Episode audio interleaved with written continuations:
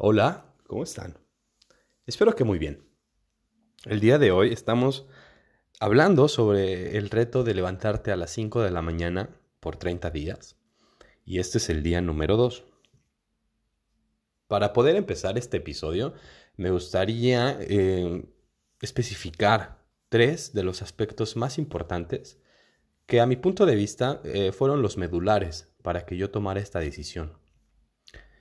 Primero que nada, eh, muchas felicidades por seguir este reto. Espero que te esté gustando. Llevas dos días. Y bueno, ahorita son mil sobre hojuelas. En este momento la motivación está a flor de piel y pues estás descubriendo que puedes hacer más cosas que tal vez no imaginabas. Estás desarrollando un nuevo hábito, el cual eh, se va a poner un poco más difícil en, en, adelante, pero no, no desistas. No desistas porque en el momento que tú rompas tu comportamiento anterior, tal vez no te levantabas tarde, tal vez siempre por cuestiones educativas, por cuestiones de trabajo tenías que levantarte temprano, cosa que muchas personas me estuvieron comentando. Eh, está bien.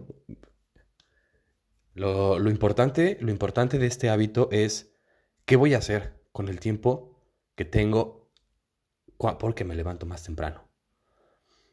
Eh, la intención es que el día se haga muchísimo más productivo, que tus actividades se hagan muchísimo más poderosas y sobre todo que tú tengas la satisfacción de haber terminado pues la mayoría de tus pendientes antes de las 9 de la mañana. Esta hora, las 9 de la mañana, es en la que casi todas las personas, un, gran porcentaje de la población mundial, empieza a trabajar. Si tú ya tienes tus actividades terminadas, o al menos las más importantes, o de las más importantes del día, bueno, pues el sentimiento de recompensa, el sentimiento de productividad va a ser muchísimo, muchísimo, muy elevado. Lo cual pues implica que vas a tener muchísima más motivación a lo largo del día que la mayoría de tus compañeros. Entonces no solamente es me voy a levantar a las 5 de la mañana y me voy a quedar viendo videos o me voy a quedar em, acostado en la cama, sino me voy a despertar a las 5 de la mañana y voy a realizar actividades de alto impacto en mi vida. Con esto en mente, pues yo tengo algunos aspectos los cuales fueron medulares para tomar esta decisión y me gustaría compartirlos con ustedes. Son, son tres, yo los enlisté. El número uno es la, disciplina que te fomenta este hábito. Todos los hábitos que vayas desarrollando a lo largo de la vida van a hacer un cambio en, tu, en tu, entorno, no solamente en, tu persona, pero te van a empezar a, a influir en otras actividades. Y sobre todo la gente también va a tener muchísima más empatía contigo. Muchas veces se piensa que la generación de un hábito positivo eh, es difícil porque la gente, la gente a veces es un poco necia. Pero a mi, a mi experiencia, cuando tú estás enfocado en la creación de un hábito, la gente te respeta más. Porque muchas personas no se atreven a lo que tú estás haciendo. Y el hecho de que tú lo estés haciendo pues los inspira y genera un sentimiento de empatía, pero sobre todo de querer ayudarte a que logres tu, tu objetivo. Entonces, la mayoría de las personas se portan muchísimo más empáticas contigo. Y pues la disciplina es una de las herramientas claves para lograr el éxito en cualquier actividad.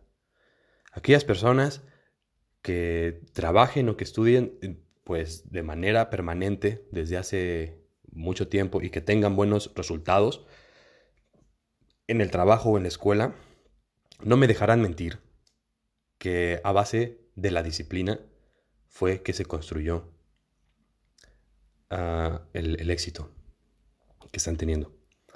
Bueno, el, segundo aspecto es aprovechar el día. Aprovechar el día no solamente implica ah, las, pues bueno, las actividades que estés realizando, también las que vas a poder realizar a partir de este hábito. Por ejemplo, a mí me pasó que no tenía mucho tiempo a lo largo del día para realizar mis lecciones de, de idiomas. Y pues a las 5 de la mañana me da un margen muy amplio para poder completarlas. Entonces, tal vez tú quieras aprender un nuevo, una nueva habilidad, eh, tal vez te esté generando un poquito de conflicto, algo que quieras hacer, pero que por cuestiones personales o por cuestiones temporales no has podido realizar.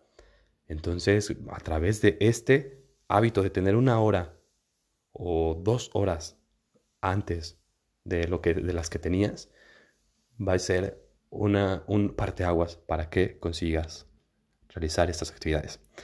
Y pues el, punto número tres es el estímulo de productividad.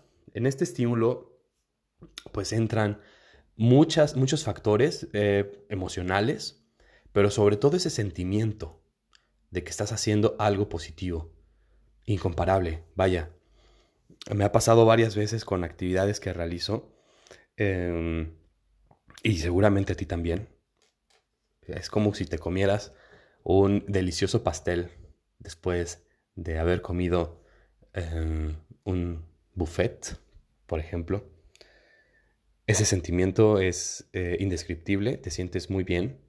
Em, tu, tu cuerpo reacciona muchísimo mejor para todas las actividades que le exijas y emocionalmente te haces muchísimo más fuerte, mentalmente también te haces imparable, te haces inquebrantable y sobre todo empiezas a retar a cosas más grandes. Entonces, a través de este hábito de levantarte a las 5 de la mañana, no solamente está el despegar tu cuerpo de la cama, sino también qué vas a hacer con tu mente para aportarle al mundo lo que tú sabes que le puedes dar. Nos vemos mañana.